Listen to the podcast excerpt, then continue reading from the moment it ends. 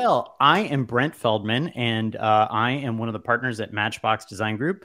And today I would like to welcome Matt Raithel. He is the owner of Graphite Labs, a full service game development studio uh, based out of St. Louis, Missouri. And I would like to give you a big warm welcome and an introduction, Matt.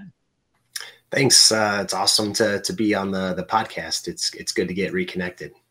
Cool. Yeah, definitely. Good to see you. Matt and I have actually known each other for years, over 10 years, and we met each other. Yeah, definitely. Uh, you know, kind of when we were just starting our agencies or very early on in our career. And uh, and it's been really cool to see where Matt you've come with everything. And uh, yeah, looking forward to talking to you today. Yeah, likewise. Um, yeah, 10 years. It's it's it seems like a long time and it seems like yesterday. You probably hear that a lot. Oh, totally. Exactly. I know when people say things like, oh, it's been 10 years, I'm like, really? That seems crazy. yeah, for sure. I'm super excited about some of the questions because actually these are things that maybe I don't actually even know myself. So some of them are going to be, yeah, uh, really interesting for me to learn about you. So anyway, uh, the the first one is really just a, a baseline one of how did you get started in the industry? Oh, so I started in the industry as an artist. I mean, currently I, I own and operate a studio, which was never really my intention. Um, I went to school for computer animation uh, down in Springfield, Missouri, which was uh, Southwest Missouri State University at the time. Um, and I always wanted to get into video game development, but there weren't any real programs in Missouri, not very many in the Midwest that could, uh, you know, give me a path into the industry. I uh, I attempted computer science for about a semester. Um, I realized very quickly that math, uh, complicated math, was not for me. Um, but I've always been an artist, and so uh, going to what is now Missouri State for computer animation was kind of the the first step in my journey. Um, and when I was there, I literally was working late in the animation lab, and there was one of those flyers on the wall that you know if, if you're if you're my age if you're born in the 80s went to college in the 90s you know people would have these bulletin boards and they'd sell computers and cars and look for roommates and all that kind of stuff. And there was literally a physical bulletin board with a flyer up that said we're looking for animators to join our video game development company here in springfield. And i looked at it and i said well springfield missouri? Like this is a very small town. There's no video game development here well, um, Missouri, it's not the biggest hub for video games in the U.S. I mean, it is now, of course, but you know, back then, uh, yeah, right. So, um, uh, I, but this voice went off in my head, and I hope that for anyone listening, sometimes this happens to you too. Of like, what have I got to lose? Let's try it, right? Let's not like turn the idea off before you even give it a shot. And so, sure enough, um, you know, I contacted the group, and while they were new, um, they their founders had previously done some tech software development, kind of startup style, uh, style stuff, and were very successful, but didn't want to work in the kind of the boring software industry. They wanted to, to do something more exciting. And so games was their venture. Uh, so I connected with them. Um, I ended up getting that position. And I started in the industry as a 3D modeler, uh, making uh, props for like tycoon style PC games. So if you can remember games like goodness, Roller Coaster Tycoon and Mall Tycoon and Prison Tycoon and all the Tycoon games, they needed somebody to make all the various 3D models and props and plants and, you know, uh, structures and buildings. And I was that guy. So that was my first job in the industry. Uh, and I started in 2004. That's awesome. What, what kind of software were you using to do those 3D models back in the day? So we, I was trained in a software called Lightwave um, but the studio had picked up Maya, which is still very popular today. Um, so I had to basically learn Maya, you know, in the span of a week to really get up to speed before I started. Um, and then for about six months, we used Maya before some of our contracts and partnerships uh, demanded 3D Studio Max. Okay. 3D um, Studio Max, but now it's all owned by Autodesk. So um, uh, essentially, um, it, 3D Studio Max is the the go to for us these days. That's awesome. Uh, all right, and I'm curious, what what is the weirdest prop you think you had uh, had been commissioned to design?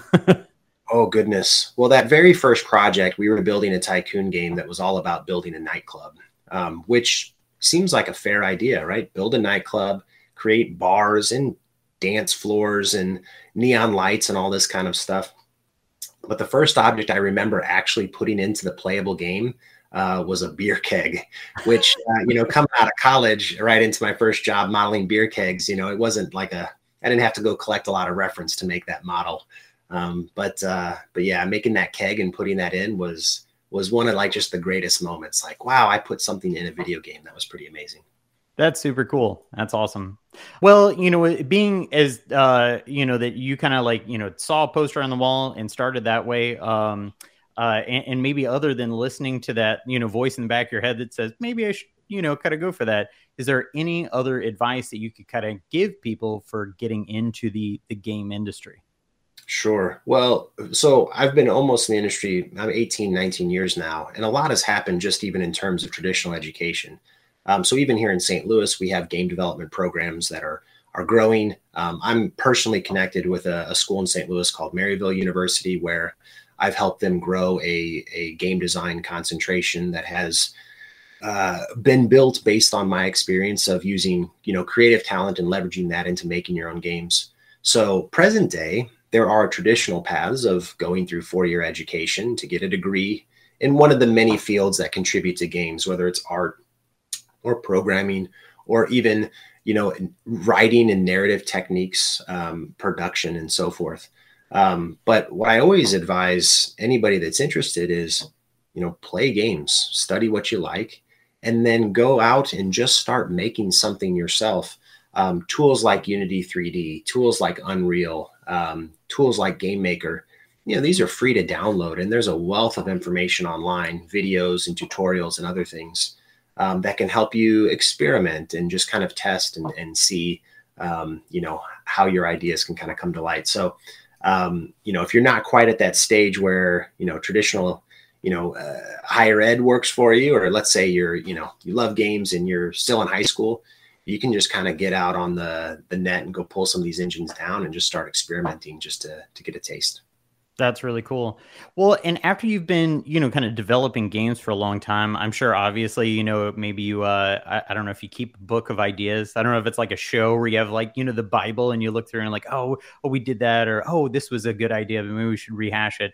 But uh, is there any, you know, uh, way you can describe like how you approach your projects and maybe like where you draw inspiration from? Sure. So, um, like many in the industry, we probably get inspiration from the games that we've loved playing, you know, over these many years. Um, you know, I was born in the 80s when, you know, Atari was around and Nintendo had been formed. So I have a pretty deep, you know, kind of personal experience that informs, you know, some of the different mechanics or styles of games that we like to create. Um, but additionally, our company at Graphite Lab does do a lot of work for hire development as well, meaning companies will come to us and say, We've got this great brand. We'd love to you know bring it to the app store or to the nintendo switch or to the oculus uh, and they they start there and just say what would you guys do? Um, so you know that's another case where we draw from those inspirations but we may apply it to a brand like transformers or to a brand like um, craig of the creek uh, with cartoon network. We did some some games for them recently. Um, so it kind of can come from both angles. Obviously if we're making something original you know, it's on us to come up with what those mechanics are. But if we're connecting to a brand that people already love, you know, there's certain things that I'm just not allowed to do with Optimus Prime, uh, you know, to keep it on brand. So sometimes that you might reclassify it not as inspiration but guidelines, um, but those can give us a head start in coming up with a great game experience. That's awesome. Okay. And uh, you've talked a couple times about, you know, kind of like growing up in the 80s and like, you know, like memory of like games and stuff like that. Uh, it, it's it sparked my interest. Now I wonder, like, you know, what are some of those memories for you of games? Because like I definitely have some too. Big up 80s kids playing Nintendo and stuff. You know, yeah, I I, I feel like uh, there's plenty of those memories that come to my mind. But yeah, what's something that that kind of really sparks for you? Uh, probably the one that was the most impactful was the original Legend of Zelda on the NES. Um, you know, it's been re-released so many times. I think even present day, you can download it on the Switch just to experience that very first one. Um, and obviously, Legend of Zelda is a massive franchise that's had multiple releases. Um, but that very first one, I was maybe six or seven, um, and it was kind of complicated. Like it, there wasn't the tutorialization and instruction that there is today. Like you kind of had to go figure things out for yourself. And as like a six or seven year old kid, like that was pretty daunting, um, but also a lot of fun. So I remember getting like that, going through that first labyrinth, getting that first, you know, Triforce and feeling like absolutely exhausted. Like, oh my God, that was like tough. Um, but, but man, that was probably one of those memories that like stuck with me and said, I, I want to keep doing this forever. You know, I want to create these experiences for other people forever. That's awesome. Uh, I, I feel like I'm in, um, you know, a place where, uh, you know, now I reflect on those games and I want to pass that on to like my kids too, because uh, I feel like, you know, making memories with video games. I know obviously, you know, sometimes when we were kids, our parents would look at that and be like, oh, they're just playing a bunch of video games. But now I feel like it's a totally different connection to it.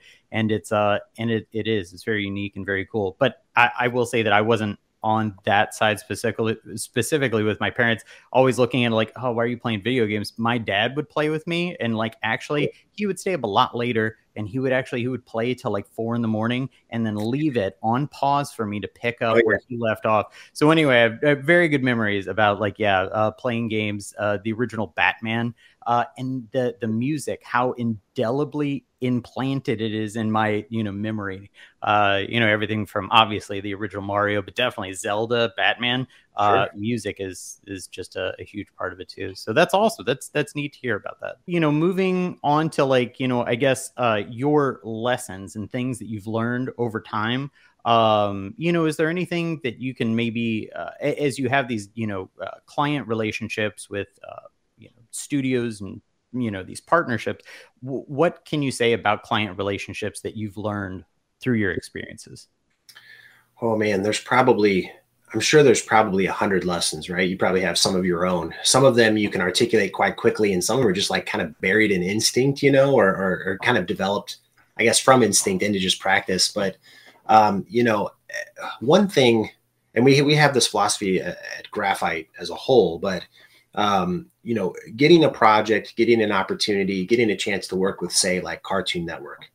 You know, we was used to really kind of pine for those opportunities and and really, you know, sell pretty hard to try and get those.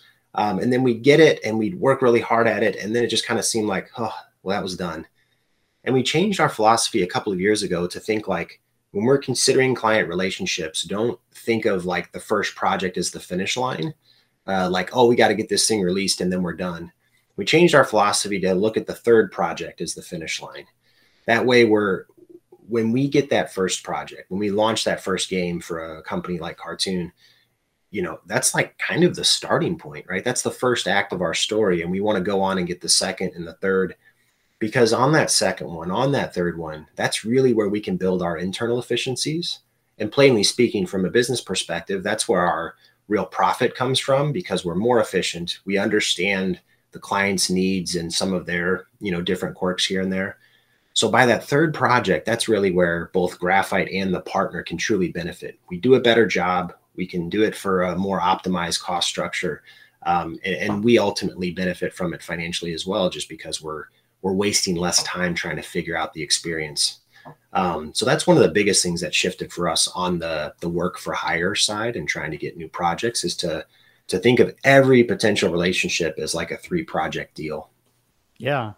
Um, that that's good to know, especially when thinking about billing and fee structure. And obviously, you know, like uh, at the end of the day, obviously this is fun, uh, but you want to make sure that you can make money and thrive as an agency.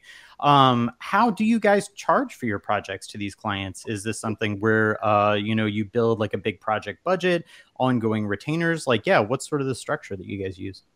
So some of both. Um, it, it always it hasn't always been this way. Some of this is quite new. Um, but when we first started as a game development studio, it was build out a scope doc, figure out most of the features, take a wild guess at how long those are going to take, usually guess wrong, uh, you know, and then, you know, give some, you know, kind of big price tag for it. Let's just say a hundred bucks to make a game. And then by, you know, that last month, you know, you've got maybe 10, $12 left of that budget and you really kind of start kind of uh, getting anxious and saying, oh, you know, we've got to hurry this thing up. You know, we've got to, let's not fix these bugs. You know, we got to at least make a couple of bucks to feed the team kind of thing. Um, and so for the first maybe 10 years of Graphite Lab's existence, including the previous company that we founded before Graphite, that's kind of how we worked is we do our best to kind of make those guesses. So with that kind of previous lesson in mind, if we made three games, we'd get better at kind of quoting the third game because we knew kind of what it took to do game one and two. Present day, though, we do things a little bit differently. There's more value now in getting a game out early because you can use data to really assess how the game's performing, and you have you don't have to guess as much. You can use complicated analytics suites to see how your games are, you know, gamers are moving through your games. And long story short, we can release faster and then support over a longer period of time versus trying to just guess and bundle everything up in that first release. So present day, it might look like, you know, we still do a little bit of that guessing to figure out what our first release has to look like. And we'll put a single price on that effort, right? Uh, an initial budget. But then we'll follow up with sometimes three, six, 12 months of support where we are changing the game, improving the game. And sometimes that support is actually a bigger budget than the initial development. Um, so it's really evolved how we uh, how we you know price things initially and how our team plans to you know support the game long term. Um, so those support contracts are a big part of our revenue now. Um, yeah. yeah. I, knowing that you are doing that kind of ongoing support and you know and working with these you know kind of like game uh, or these you know companies intimately you know in, in, the release of these games where are maybe some of the um, where are you working with them in like you know the revenue chain? Are they actually kind of selling and charging for the game and then just paying you know for your service secondarily? Do they kind of front load that? I'm just curious is like uh yeah how that how that actually works. Or do, do they get that funded and then basically make money on the back end with all the sales? And is that the only way it works uh so you've got it pretty close to correct. It's not always the it doesn't always work that way but how we frequently work is we will assign again just using a fictitious budget. Let's just say let's say we got a thousand dollars this time. We got a nice Whoa. upgrade from the hundred bucks. Um, but let's say the first version of that game is just a prototype and we might say okay for that prototype we'll take a tenth of that budget and and that's what we get paid when we we clear that prototype approval um, and then we do you know, uh, another couple of features. So it's kind of milestone based. Um, and that's kind of how we phrase it, at least within our world and industry is we, we set those milestones when we sign the contract prototype here, vertical slice there, alpha milestone here, release there. And we just take a portion of the budget and say, okay, based on how much time we think it'll require or the staff uh, contributions at the time, let's put a hundred bucks here and put 200 there and five on the very end or something like that. Yeah, um, so, yeah. That's a great lesson though, like breaking down that project and like trying to understand its parts and pieces a little more intimately so that you can sort of at least, you know, attempt to budget better for the different areas in which you're going to appropriate yeah. that to. I think that is that's super super helpful. And uh and I definitely know how that sounds different than obviously yeah, when you approached it at the beginning it was like, "Hey, let's put a big budget here and uh and hope and pray for the best." And I right. certainly yeah, I, I I know how that goes on the other end of it. Well, it, it, sounds like we had a conversation directly before we actually started talking and getting into the meat of the podcast, and it was about you guys having uh, potentially one of your own releases coming up. And uh, and my question to you was actually really going to be, uh, do you ever put out your own video games? And uh, and you were like, funny you say that. Uh, and so I'll I'll let you, yeah, give the details into it.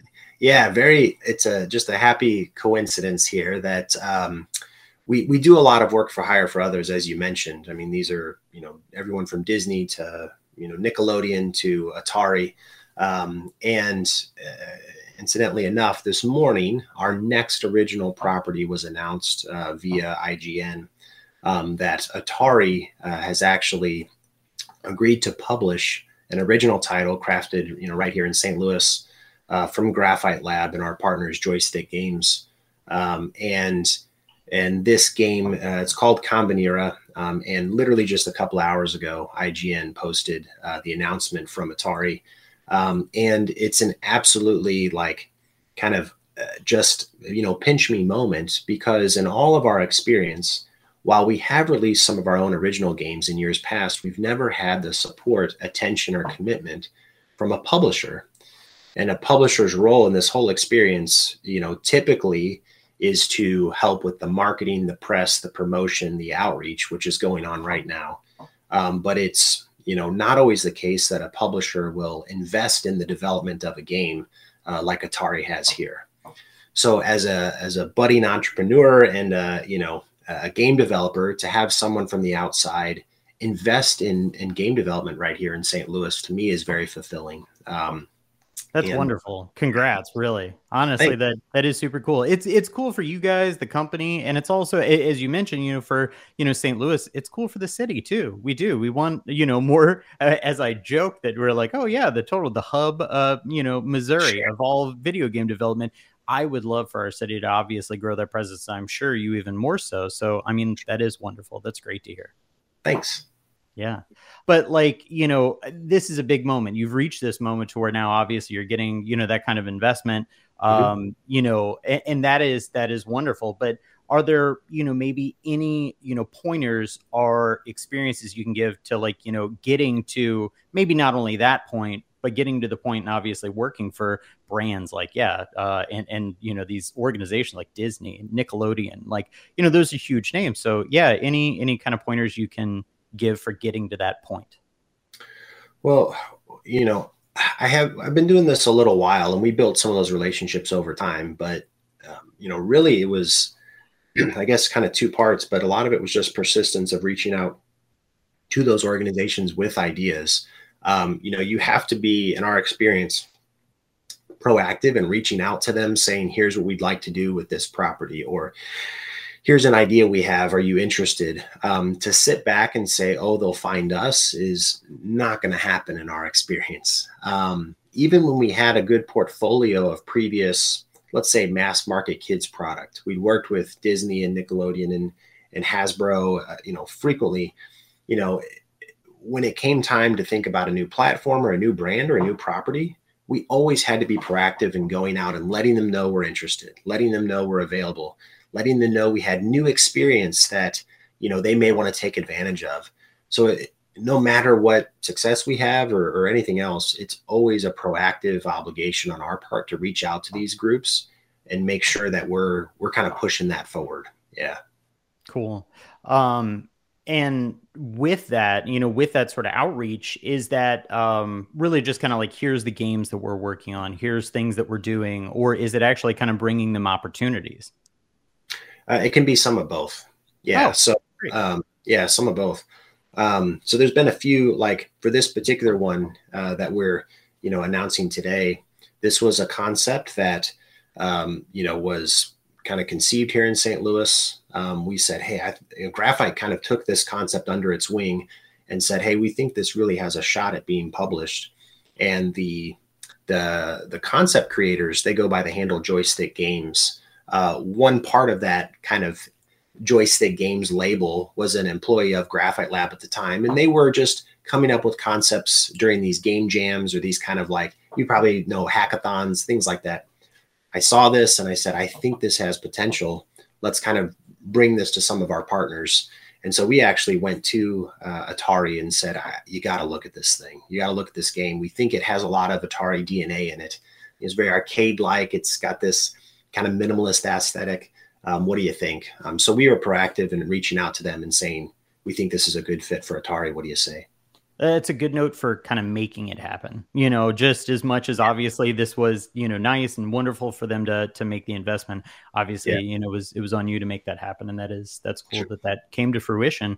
Other than this, are there other big breaks that you can feel like you know that you're like, ooh, wow, when this hit, it was it was a big deal. Yeah yeah, but they're not going to sound like very cool. Um, when we were first starting our company, um, after the tycoon stuff, you know, kind of didn't pan out very well. Um, we had an opportunity to work with Nickelodeon, but it wasn't on any like cool Nick cartoons that we would have, you know, been, you know, watching ourselves at the time or anything. Uh, it was actually with some of their junior brands. So the first big break we got was developing Dora the Explorer for the Game Boy Advance which you know even when we got the opportunity we were like seriously we're going to make like dora games like we're all like 22 23 year old guys playing call of duty and like god of war like why would they trust us with this you know five year old kids brand um, none of us even had kids at the time like it was a very odd kind of combo Um, but getting that game, and we didn't know, like Dora was like a billion dollar brand at the time. Like we were basically being given a golden key. And um, so we're like, all right, we'll make this thing. And uh, in making that, they're like, you guys did such a great job. Here's another brand and another brand. And we ended up doing like, gosh, like seven or eight from the Nick Jr. line. And these wow. things were like crushing hundreds of thousands of copies. Um, one of the Dora games was our first million unit seller. Like it was kind of ridiculous. So I have a lot to to thank Dora the Explorer for in my career. Um, and uh, and we ended up then, of course, a lot of us having kids and seeing them play those games was was way more fulfilling and gave it a higher purpose. But um, but yeah, I mean, getting those projects was a pretty big break for us. I mean, allowed us to grow our team, um, develop our own technology, and start to develop a real niche and skill set for you know making licensed properties and mass market games. Yeah, definitely. You never thought you would adora that as much as you did. Sorry, I have to have one bad pun per episode. That's, that's actually that's that's rule. But that is great. And yeah, what a weird thing to make it happen. But I mean, still, you're right. At uh, you know, at when that happened, and you know the the prominence of that show, and obviously the amount of kids that were you know involved in it, watched it. Uh, I'm sure that was it was a big opportunity um, that that's really cool. For for ones that maybe you haven't done yet but you just have this you know just burning desire to hopefully you know work with or work for uh someday yeah who, who's like your white whale. Oh man. Um you know there's an old franchise you might remember this one. It was an early nes release uh called kid icarus. Oh yeah.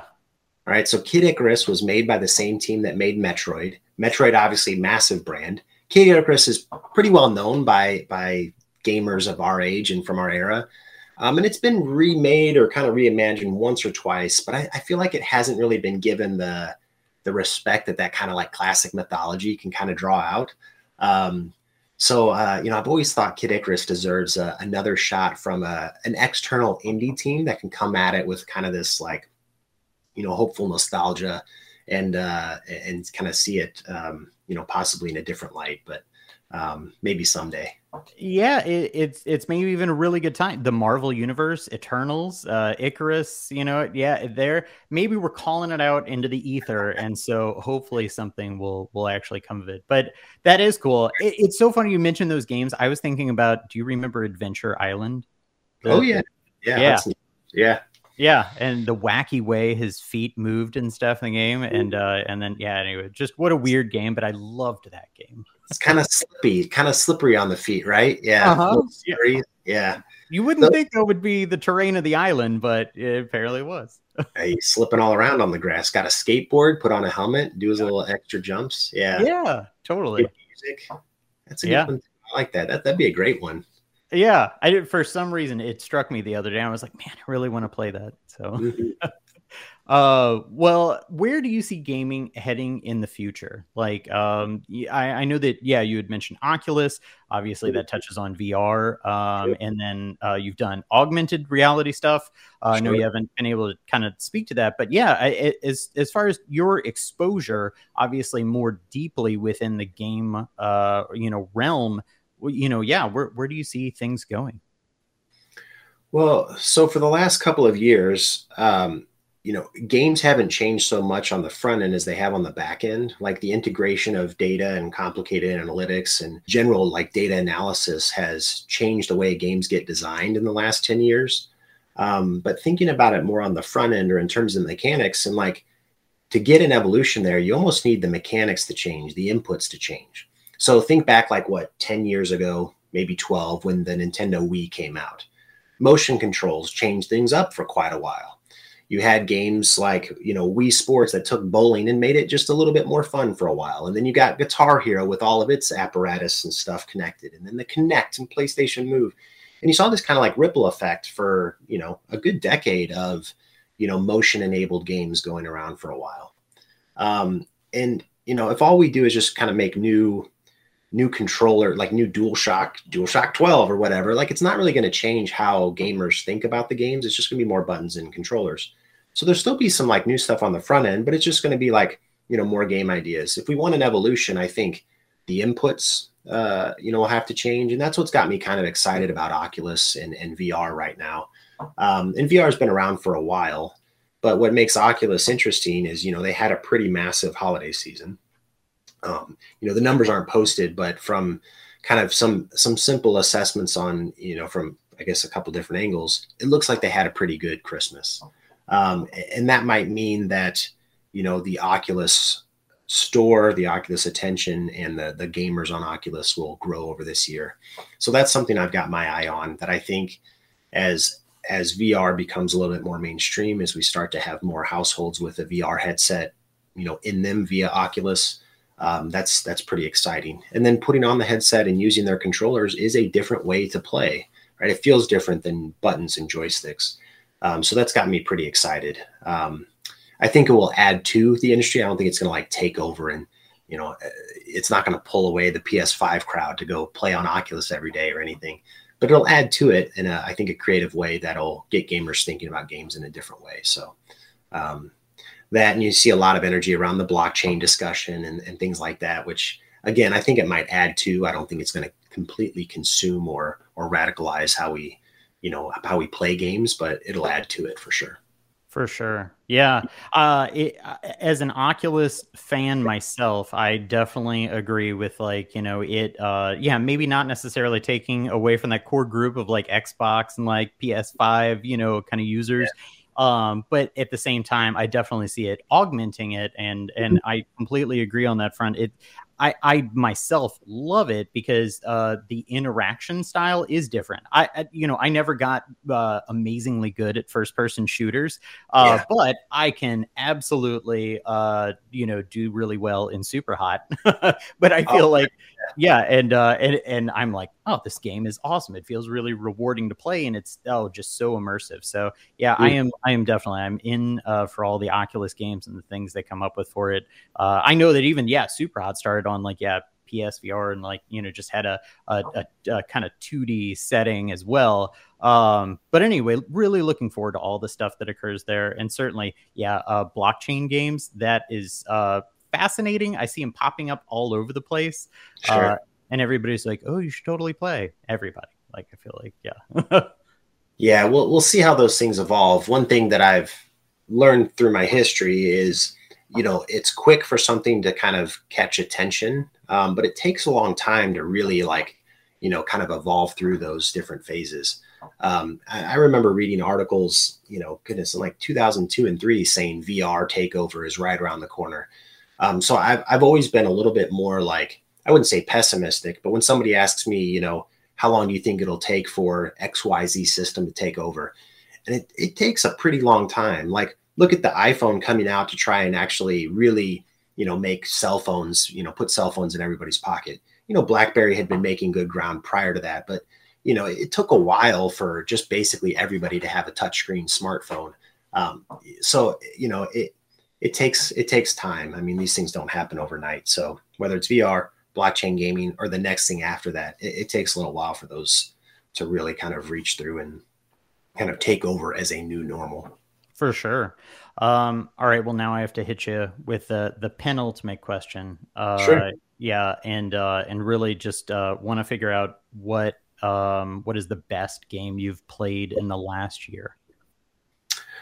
Oh man, the best game I've played in the last year. Everything uh, hinges on this. my, my entire like brain is just shuffling through every single store page or every single my Steam library. I'm like, oh, did I play that this year?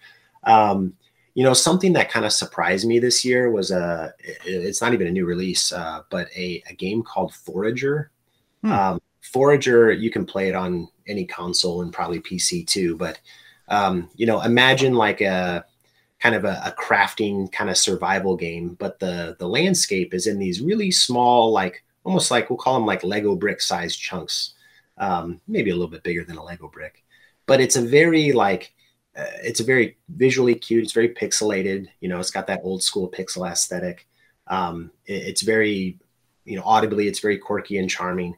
Uh, but essentially, you craft just like you would in Minecraft. Chop down a tree, get the logs, turn the logs into a better, you know, pickaxe, and and away you go. But um, if you think of if you call it like a minimalist uh, crafting and survival game. I think it's a pretty good uh, kind of uh, description of it. And it was recommended to me and like, oh yeah, it's a pretty cool game. And I I downloaded it on Game Pass. And after playing it for like 45 minutes, I'm like, maybe I am kind of into this thing. And, and I played it for quite a while. Um, but uh, yeah, just very kind of casual, almost kind of gets into a bit of like an idle gameplay. Once you get far enough along, it's just like, I got to go check my furnace and make sure my iron is ready and, you know, that kind of thing. So, uh, a Sims oriented, uh, you know, kind of, yeah, I got, I got to do the thing in the game. Oh, that's yeah, cool. Kind of your daily chores of, you know, foraging and crafting and other stuff like that. Yeah, it's pretty that, good one. That sounds great. Awesome. Well, um, Matt, I, I have to tell you, you know, uh, number one, I feel like all the questions you answered would be really helpful for people who are interested in like, you know, getting into this universe uh, of, you know, kind of games, game development. And, uh, and certainly I want to tell you congratulations on all the success you've had, certainly on uh, the new news with Atari. That is wonderful. Really happy to hear that for you guys. And, uh, and definitely it was good to have you on and like do this, uh, this podcast with you. So uh, I, I really want to say, you know, thank you for joining us and, uh, and really, uh, uh, good luck for all the things that may come in the future here. Awesome. Thanks so much. Definitely. Have a good one.